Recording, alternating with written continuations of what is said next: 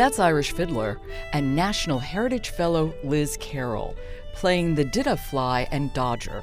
It's from her CD Lost in the Loop. Welcome to Artworks, the program that goes behind the scenes with some of the nation's great artists to explore how art works. I'm your host, Josephine Reed.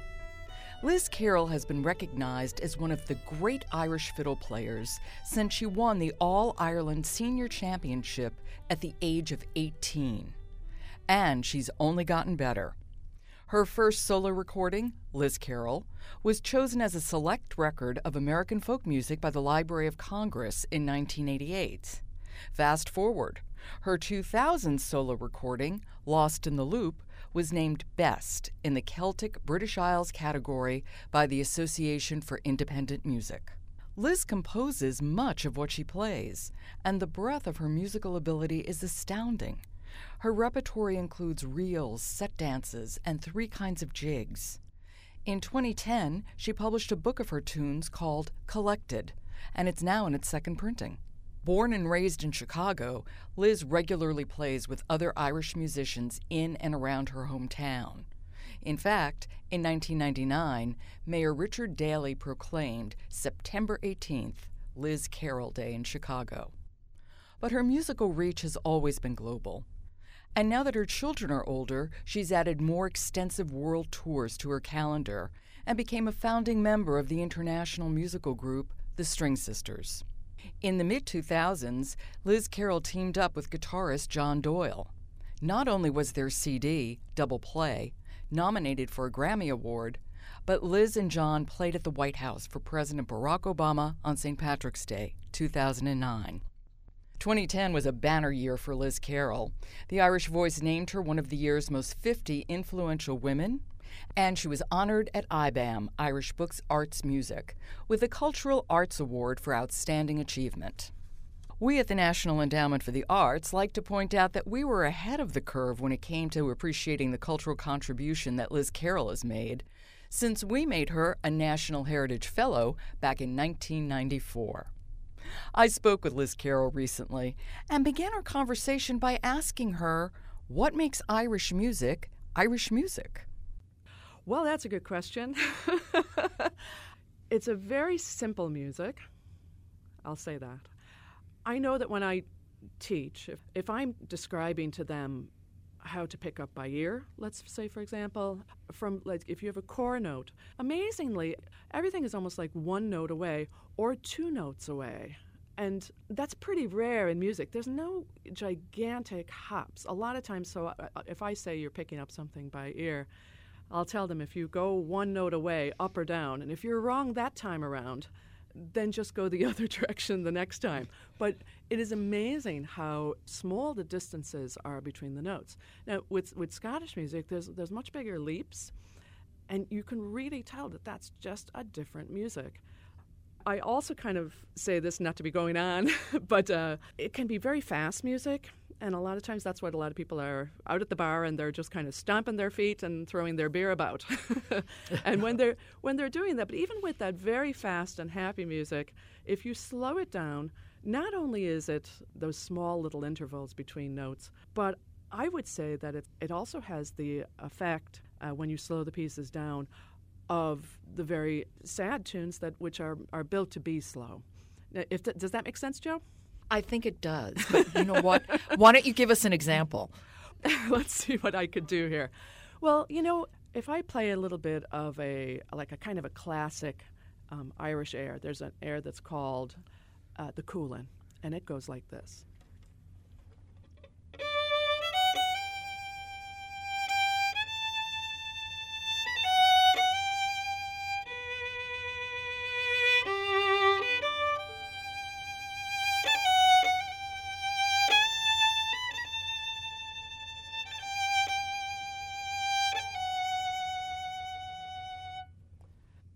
Almost everything that was going on there, you can hear that the little jumps are like little thirds away. People in the music will know thirds, but if you think about it in terms of do, re, mi, and do, mi, so would be like a little triad. So those are like little jumps of two notes apart. And, Mm-hmm. and that's kind of what's going on there. If I play you a happy tune now, let's see if I'm going to find a good one. uh, let's see.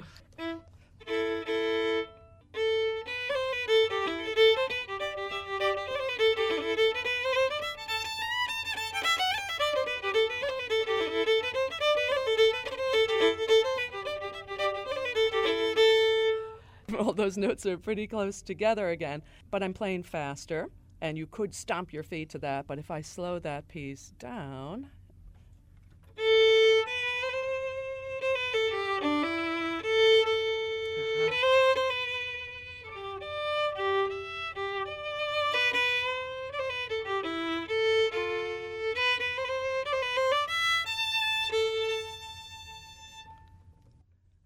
Ah, yes, I can hear that.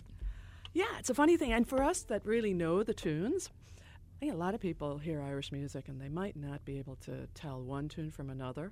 And in some, in the worst cases, they think they're all the same tune. But for us that play it, well, I guess at some point uh, we get fast enough that we can really pick them up f- at full speed.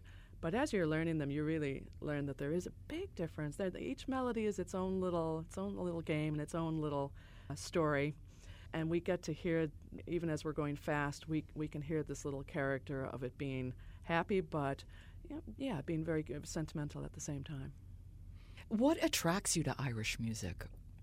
well it's beautiful. I think it's in my blood. Uh, my father was an accordion player. Uh, my mom's father was a fiddle player. We heard not a lot of music outside of irish music but but I really was attracted to it, and I always really liked it. I just have my, my brother Tom and myself. We just have the two of us in our family, and he he avoided that Irish music like the plague. it was not it was not particularly his thing at all. So he was the guy that would be buying all the rock records and and following that. He's he's come around since, but I wasn't particularly attracted to the any to the rock or any of the things that were going on. I really liked hanging out with these mostly older people playing their flutes and tin whistles and pipes and fiddles. Uh, who knows how you how you come to like that? It just I just feel like it was just uh, born in me to to enjoy it and to like it. You can like the Irish music on many different levels. You can you can really like the ballads of people like the Clancy brothers. You can shun the Clancy brothers and really only want to hear old style sean-nós as they, which is the Irish word for old, uh, old time or old sound, um, singers that are unaccompanied, kind of with their eyes closed, sitting in a corner. You can have people that really want to have uh, the Irish washerwoman belted out on a fiddle, kind of like single bows for the whole thing, and then there'll be a whole other gang of people who love Irish music that would say they love Irish music, and yet that wouldn't be the Irish music that they love. It's a small world, but this is a big world, this Irish music. When did you start playing? Music in general, not just the fiddle. Well, I started um, playing at my house. I think that my first instrument was uh, was the accordion. My parents got me a little toy, a little Coleco piano accordion. I think for a lot of kids that like music, they they do tend to be attracted to that part of the toy store. so I was a I was attracted to that part of the, the toy store. If there was a toy trumpet, anything to hit or play on, I liked it. So I, I used to get them little musical play instruments for, for presents, and I loved them. So I had this accordion. That same brother that I was talking about stepped on that same accordion. and in the process of really crying over that, my father put his accordion in my lap. And so I started picking out tunes on there. The first um, formal lesson that I had at all was on the fiddle. Uh, there were no accordion teachers, and my dad didn't really teach anything. He just uh, he just put it in my lap, you know, and it's kind of like do do what you can, and kind of he did that too. He wasn't really like somebody that could name a note or slow down a phrase. It's basically he would pick up the accordion and he could start from here and go yay, and uh, and somehow he got there. And uh, it was quite funny as I was growing up because uh, I, I think it made me uh, uh, maybe particularly tolerant with just about anybody for any reason. not just music, because it was just amazing that he played this lovely music. But if I slowed him down and said, "What what is that one note?" you know, it was just unbelievable that he couldn't pick it out. So it just told me that people are built differently, and to be a little bit tolerant of that, and that just because they don't maybe do it this way or that way doesn't mean that they're not making nice music. And so I, I went uh, for uh, violin when I was nine, Joe, and uh, I have a little story on this. Do you want to hear it? Oh, definitely. this is kind of good. When we living on the south side of Chicago on 55th Street, Garfield Boulevard, it's called, in that section of 55th Street. Uh, when my parents moved into this uh, apartment building on the second floor, there actually was a piano in that apartment, and they asked, "Did my parents want to keep that piano?" And they said, "No, no, no," because we were little, and uh, they just thought we'd be making a whole racket with that piano. But when it came time for a chance to take lessons, and this was offered, I think, uh, how old are you when you're nine? Maybe fourth grade? Yeah. Fourth grade. There was a, a, a nun there, a Sister Francine, and she taught piano and violin, and I really wanted the piano. So my parents bought a old upright piano and had it delivered to the house, and they couldn't get it up the front stairs, and they could not get it up the back stairs.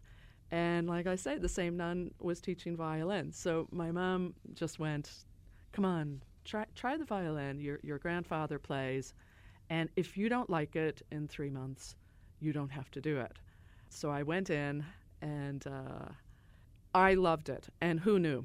So that was a big surprise to me that that I just was infatuated with it, and I loved it, and I really just never put it in my case. I just kind of kept it out. Get home from school, grab it. If there was a chore to get out to get out of, grab it. I like to say it got me out of lots of vacuuming and dishes. When you were given lessons, you were given, I'm assuming you were given lessons in classical music? No. More traditional Irish music? No, no. I didn't take the classical music very far. And I always kind of regret that now because I kind of think if I had actually known what it was, I think I would have been more interested. But my parents they they didn't find the classical station on the radio. They didn't buy classical records. So we really didn't know what that was, or I didn't know what that was. But I knew what the Irish music was. So I really, really pursued that.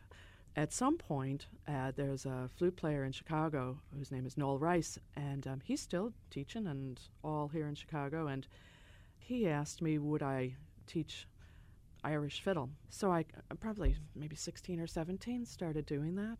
And I used to do a good bit of it in Chicago. Now there's a lot of camps that are dedicated just to Irish music. And in those camps, you might have maybe three or four fiddle teachers, two or three tin whistle and flute teachers, pipe teachers, piano, singing, like that. So there's there's loads of them now, and they're all really kind of all around the country. You could be in you could probably do that for a living at this point because there's enough. You could be in Colorado one week, you could be in New York the next week, you could be in uh, Tennessee the next, you could be off in France the next, you could be off in Ireland the next. You'd there, be a lunatic if you did, but you could. There really is a resurgence in traditional Celtic music, isn't there? Yeah, yeah. It goes in uh, in different little stretches. A lot of people would point to that um, maybe Riverdance and Lord of the Dance uh, brought the profile way up. And, and, and I think that's really true. The Chieftains are going to be in town here in Chicago, and I know they're on tour now. And the Chieftains is the name of a really great group um, mm-hmm. um, out of Ireland, has been going a long time.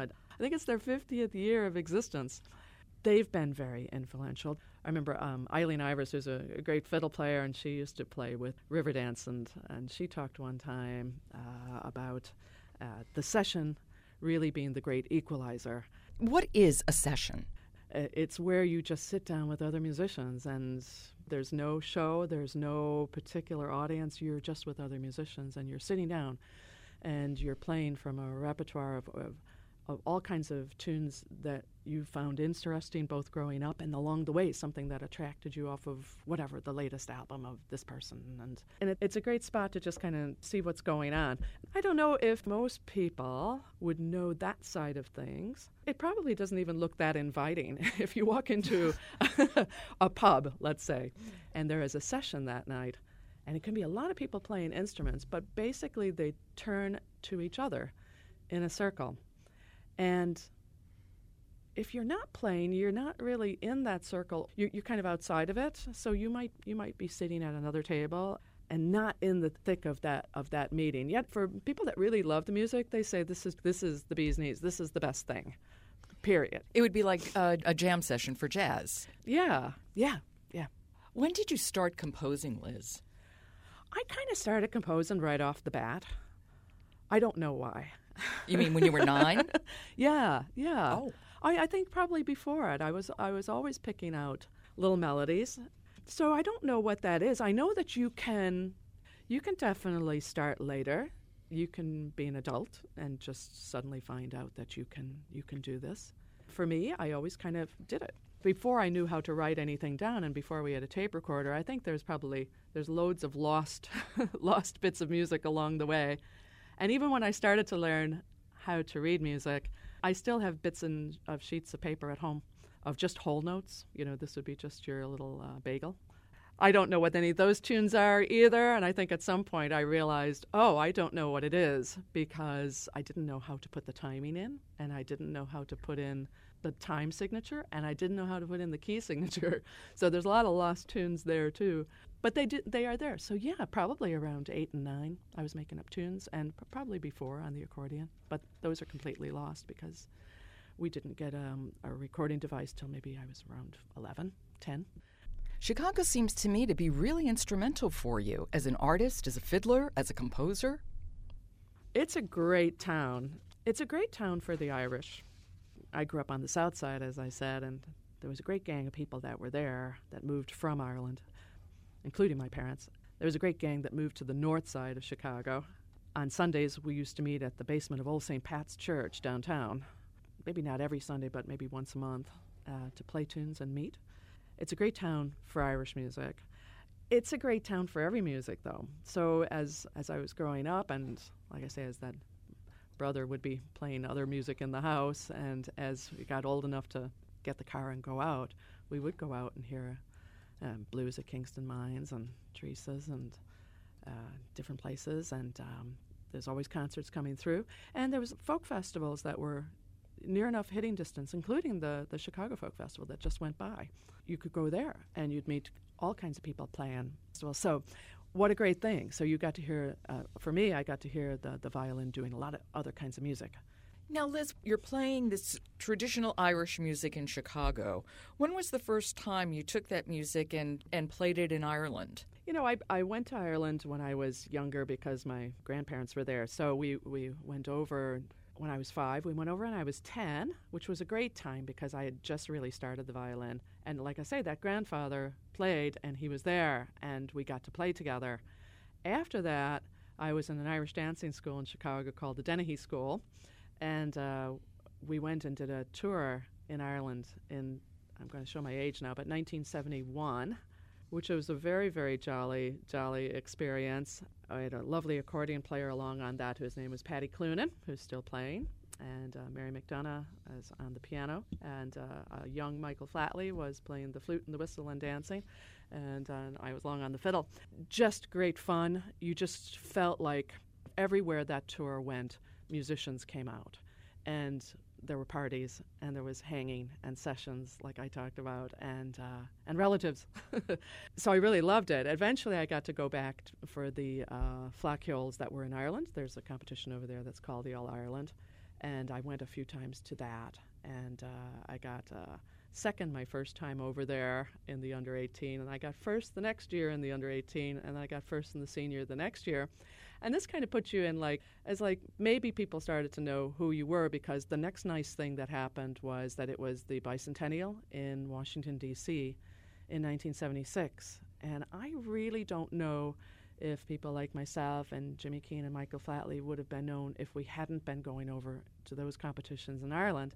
Because when they were putting together people to play at it, they did come to Chicago, and all of us got to go as, as young people. And again, here we are in the thick of it, and we're more and more realizing that we love it. And I got to go off on a tour with the Green Fields of America, uh, something put together by this fellow, Mick Moloney, and toured there. And Yeah, who knew? I really um, all the time was going along, going to school, figuring maybe I'd be a school teacher, and and then you know the wind blew another direction, and all these nice things have gotten to happen. I love going to Ireland. It's still the place to be inspired. You go there, and it's it's in everybody's blood, really. And you sit in there among them playing, and you know it's a workout. it, it's a it keeps you honest. You learn a lot. It's a really high level and I think that all of us, American born, would really give kudos to Ireland to, to be the place that we just absolutely love to go, and it refreshes us and tells us why we're doing it. When you play or when you compose traditional Irish music, is there strains of Chicago in it? Because it's very fresh and you put your own stamp of individuality on it, and yet at the same time it remains traditional. That seems to me to be kind of a juggling act. Yeah, I used to have people kind of say, well, you're an American fiddle player. And I think um, you were trying so hard to fit in with this tradition that I, I used to not like to hear that. I, but at the same time, I didn't really change what I was starting to do. I really liked chords. I guess maybe that's the accordion player in me. So double stops on the fiddle really weren't being done in any of the old recordings of Irish music or even when I started growing up. But I kept kind of wanting, especially if it was a tune of mine, you'd want to kind of tell people what you were hearing chord wise if they didn't know the tune. So, in describing that, I think I did used to put in a lot of double stops, and I still do it. I still love doing it, and I still love just kind of pointing out what I'm hearing. So, if that makes me a little bit more American sounding, then there, so be it. It's a funny thing that a lot of the musicians over there in Ireland now, I think, are really, really checking out American old time and bluegrass music. I think if there's a particular thing, uh, if I can say in, in, in, my playing, well, there's a kind of music that's called, well, it's Kerry music. It's from County Kerry, and they play a lot of polkas there. And one move that they kind of do with their playing is this. Let's let's say um, if I was going to play these four notes. Okay, so let's say mm-hmm. that's a mm-hmm. melody. If it was a polka, it might be going but they might put a little bit more of an emphasis into the second note by kind of dipping your bow onto the strings. In other words, you're pressing harder and you're moving so that you start to get a sound that goes like, like this. Does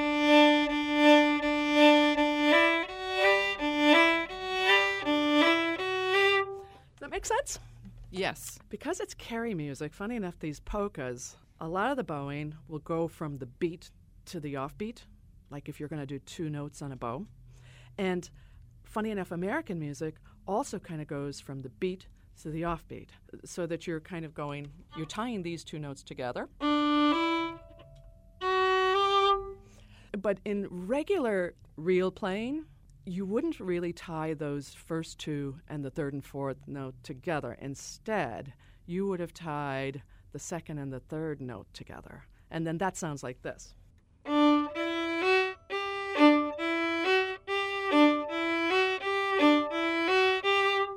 So that's that's a different animal. And funny enough, when I run into classical musicians, and a lot of times if it's like these things where an orchestra is going to back up an Irish player, and this happens every once in a while, funnily enough.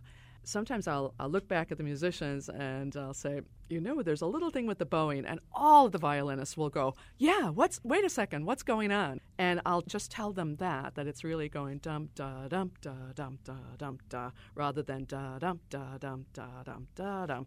And once they switch that over, they go, whoa. And and if you switch that over, that's that's really Irish music. So you don't have to do those stresses, but I've really started really kind of pushing those stresses. So I think that's part of my style. If you want to hear a little bit of, of that in a tune. And actually, I would love to hear some of that in a tune right now. Fantastic. okay, well, maybe I'll play it the uh, first part that, that I don't do it, and then I'll play the first part again, and then I will do it, and then okay. you can see what you think of that. Uh,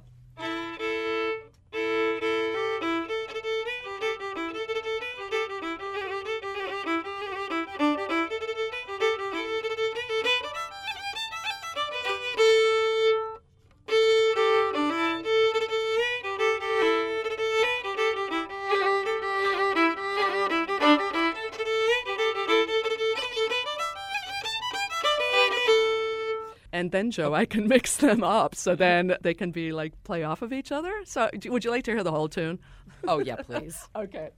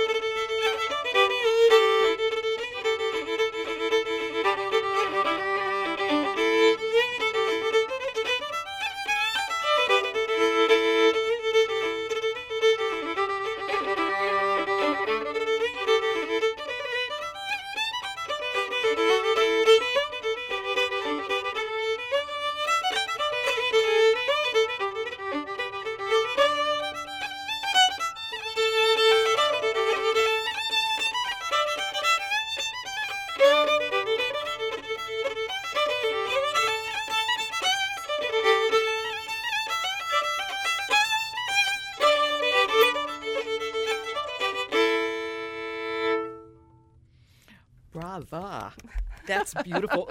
it's just a, a, great old, great old trad tune. How did you hook up with John Doyle? Uh, well, you know, I was doing a, an album a few years ago, and uh, you were talking about the Chicago connection. It ended up being called Lost in the Loop. And uh, when I was doing that, and album, I just got that connection. There you go. oh my God, where have I been? Oh my God, that's so embarrassing. Oh. Do you know what though? I didn't think of it first either. I, I, I was trying to think about how uh, that tune uh, worked around, and again, that, that brother of mine was, was helping me out and saying, "Okay," I said, "I can't come up with a name for this tune," and he says, "Well, what does the tune do?" And I said, "Well, it, it loops on itself. It keeps looping." And then he said, "What about the loop?" And I said, "Well, well what about Lost in the Loop?" And then we just went, "Oh my God! Look at the look at the Chicago connection. It would be perfect." Plus, I've I've gotten lost in every section of the loop. Okay, so John Doyle. Yeah, yeah. So, well, he was playing with a band at the time that was called Solas. And I had asked Seamus Egan, who uh, is the leader of that band, to produce this album. And I hadn't really done a solo thing in a while, so I really wanted to have somebody else's ears. And I was really enjoying every recording that that band was doing. And their guitar player was John Doyle, and he's a terrific, terrific guitar player and I and I think uh, it was just uh, exactly where my style was going right then. I just really kind of liked the dynamic playing that I was hearing from John. I don't think I really realized that he was also going to be the absolutely beautiful um, slow player that he is. And in fact, uh, who knew he was going to be just so well rounded in every way? Because uh, he's ended up going off and playing with an awful lot of people.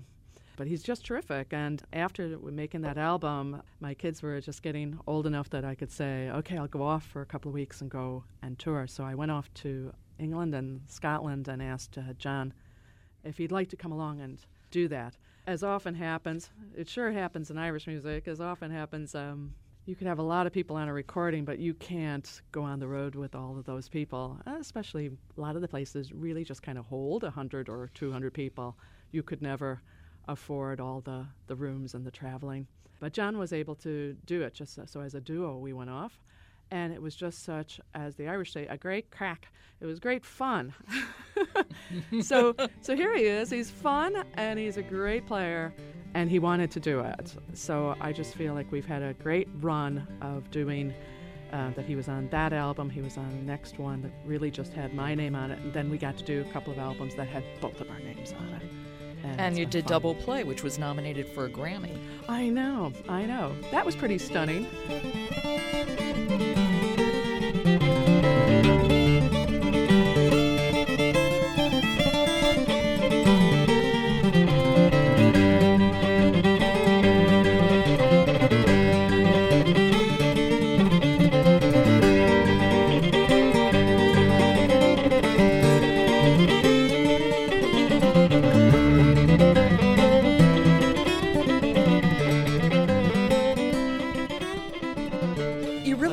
Irish music into the 21st century in new and adventurous ways that still somehow honors the tradition. I would like to think that I've definitely tried. Sometimes it, you know, you you could go bigger. I kind of find that I, I constantly go kind of smaller. I really like to look at a tune, whether it's an old tune or a new tune, and I really like to take a look and see what might be there. And it, so that's kind of maybe going more microscopic than big. But it's it's it's me being me. Luckily, I get to still do it. But you know, it could be that I grab bass players and drummers and dancers and you know a big show. But I've really liked just going along this way and and just uh, keeping it pretty spare. Would that make sense? Yep, and we all like it too. Well, that's very nice. now you're you're working with Cormac McCarthy, who's a pianist. Right. Uh, well, Cormac is here in Chicago, amazingly, and just as a wonderful piano player, comes from Cork. I was really just taking a look at the city after doing a lot of bopping around with John Doyle, and, and he was just getting into loads of other projects and wasn't going to be available. And and Cormac had just moved to Chicago to go and do jazz at DePaul University. And he's over here, and I was like, wow, here's this really good piano player, and it's a different sound, and it's a different person, and he's in Chicago. Holy cow, this is this would be great. And there's a lot of musicians that are in Chicago, and they're they're all really great. It just was a, a chance to play with a piano and uh, and I think all the piano players in Chicago right now they, they have day jobs. so here's somebody that's that's really playing music. Although really his day job is jazz, not particularly Irish, but his roots are kind of like mine. He also grew up uh, with traditional music in his home. His father's a flute player and a fiddle player, and he went to sessions. And his sister plays the concertina, and it's you know it's funny. It's kind of like the same background he said he was telling me the other day that he really was avoiding the whole Irish music when he was going to high school. I think uh, that's that's very close to a lot of the a lot of people in, in Chicago too. Certainly, all the boys put away and hid their fiddles, or, or stomped on them so they didn't have to carry them to school. It just was never a good look, was it? so he was funny. He was like uh, he's kind of the same way over there. They wouldn't be that anxious to be seen playing that trad music with those old guys, but he's come back to it and he's really loving it. I'm going to ask you to play something else. Is that okay? Sure.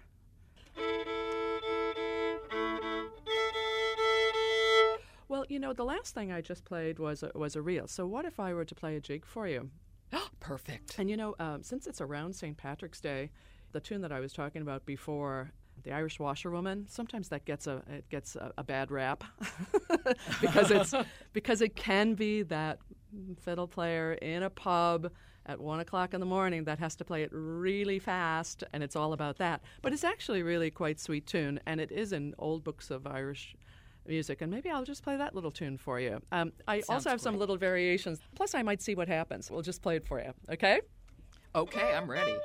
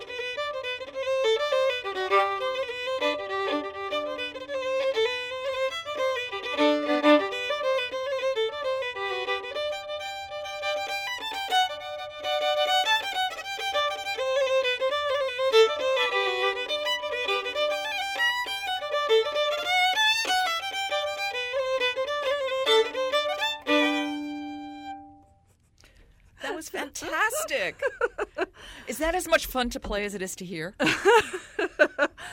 yeah, it's actually a riot. I was just having a great time there. Liz Carroll, thank you so much for coming in. I really appreciate it, and thank you for playing. Thank you, Joe. It's been a total pleasure. Happy St. Pat's it, to you. That was Irish fiddler and National Heritage Fellow Liz Carroll. You've been listening to Artworks, produced at the National Endowment for the Arts. Adam Kampe is the musical supervisor. Excerpts from The Did-a-Fly and Dodger from the album Lost in the Loop, performed by Liz Carroll, use courtesy of Compass Records Group.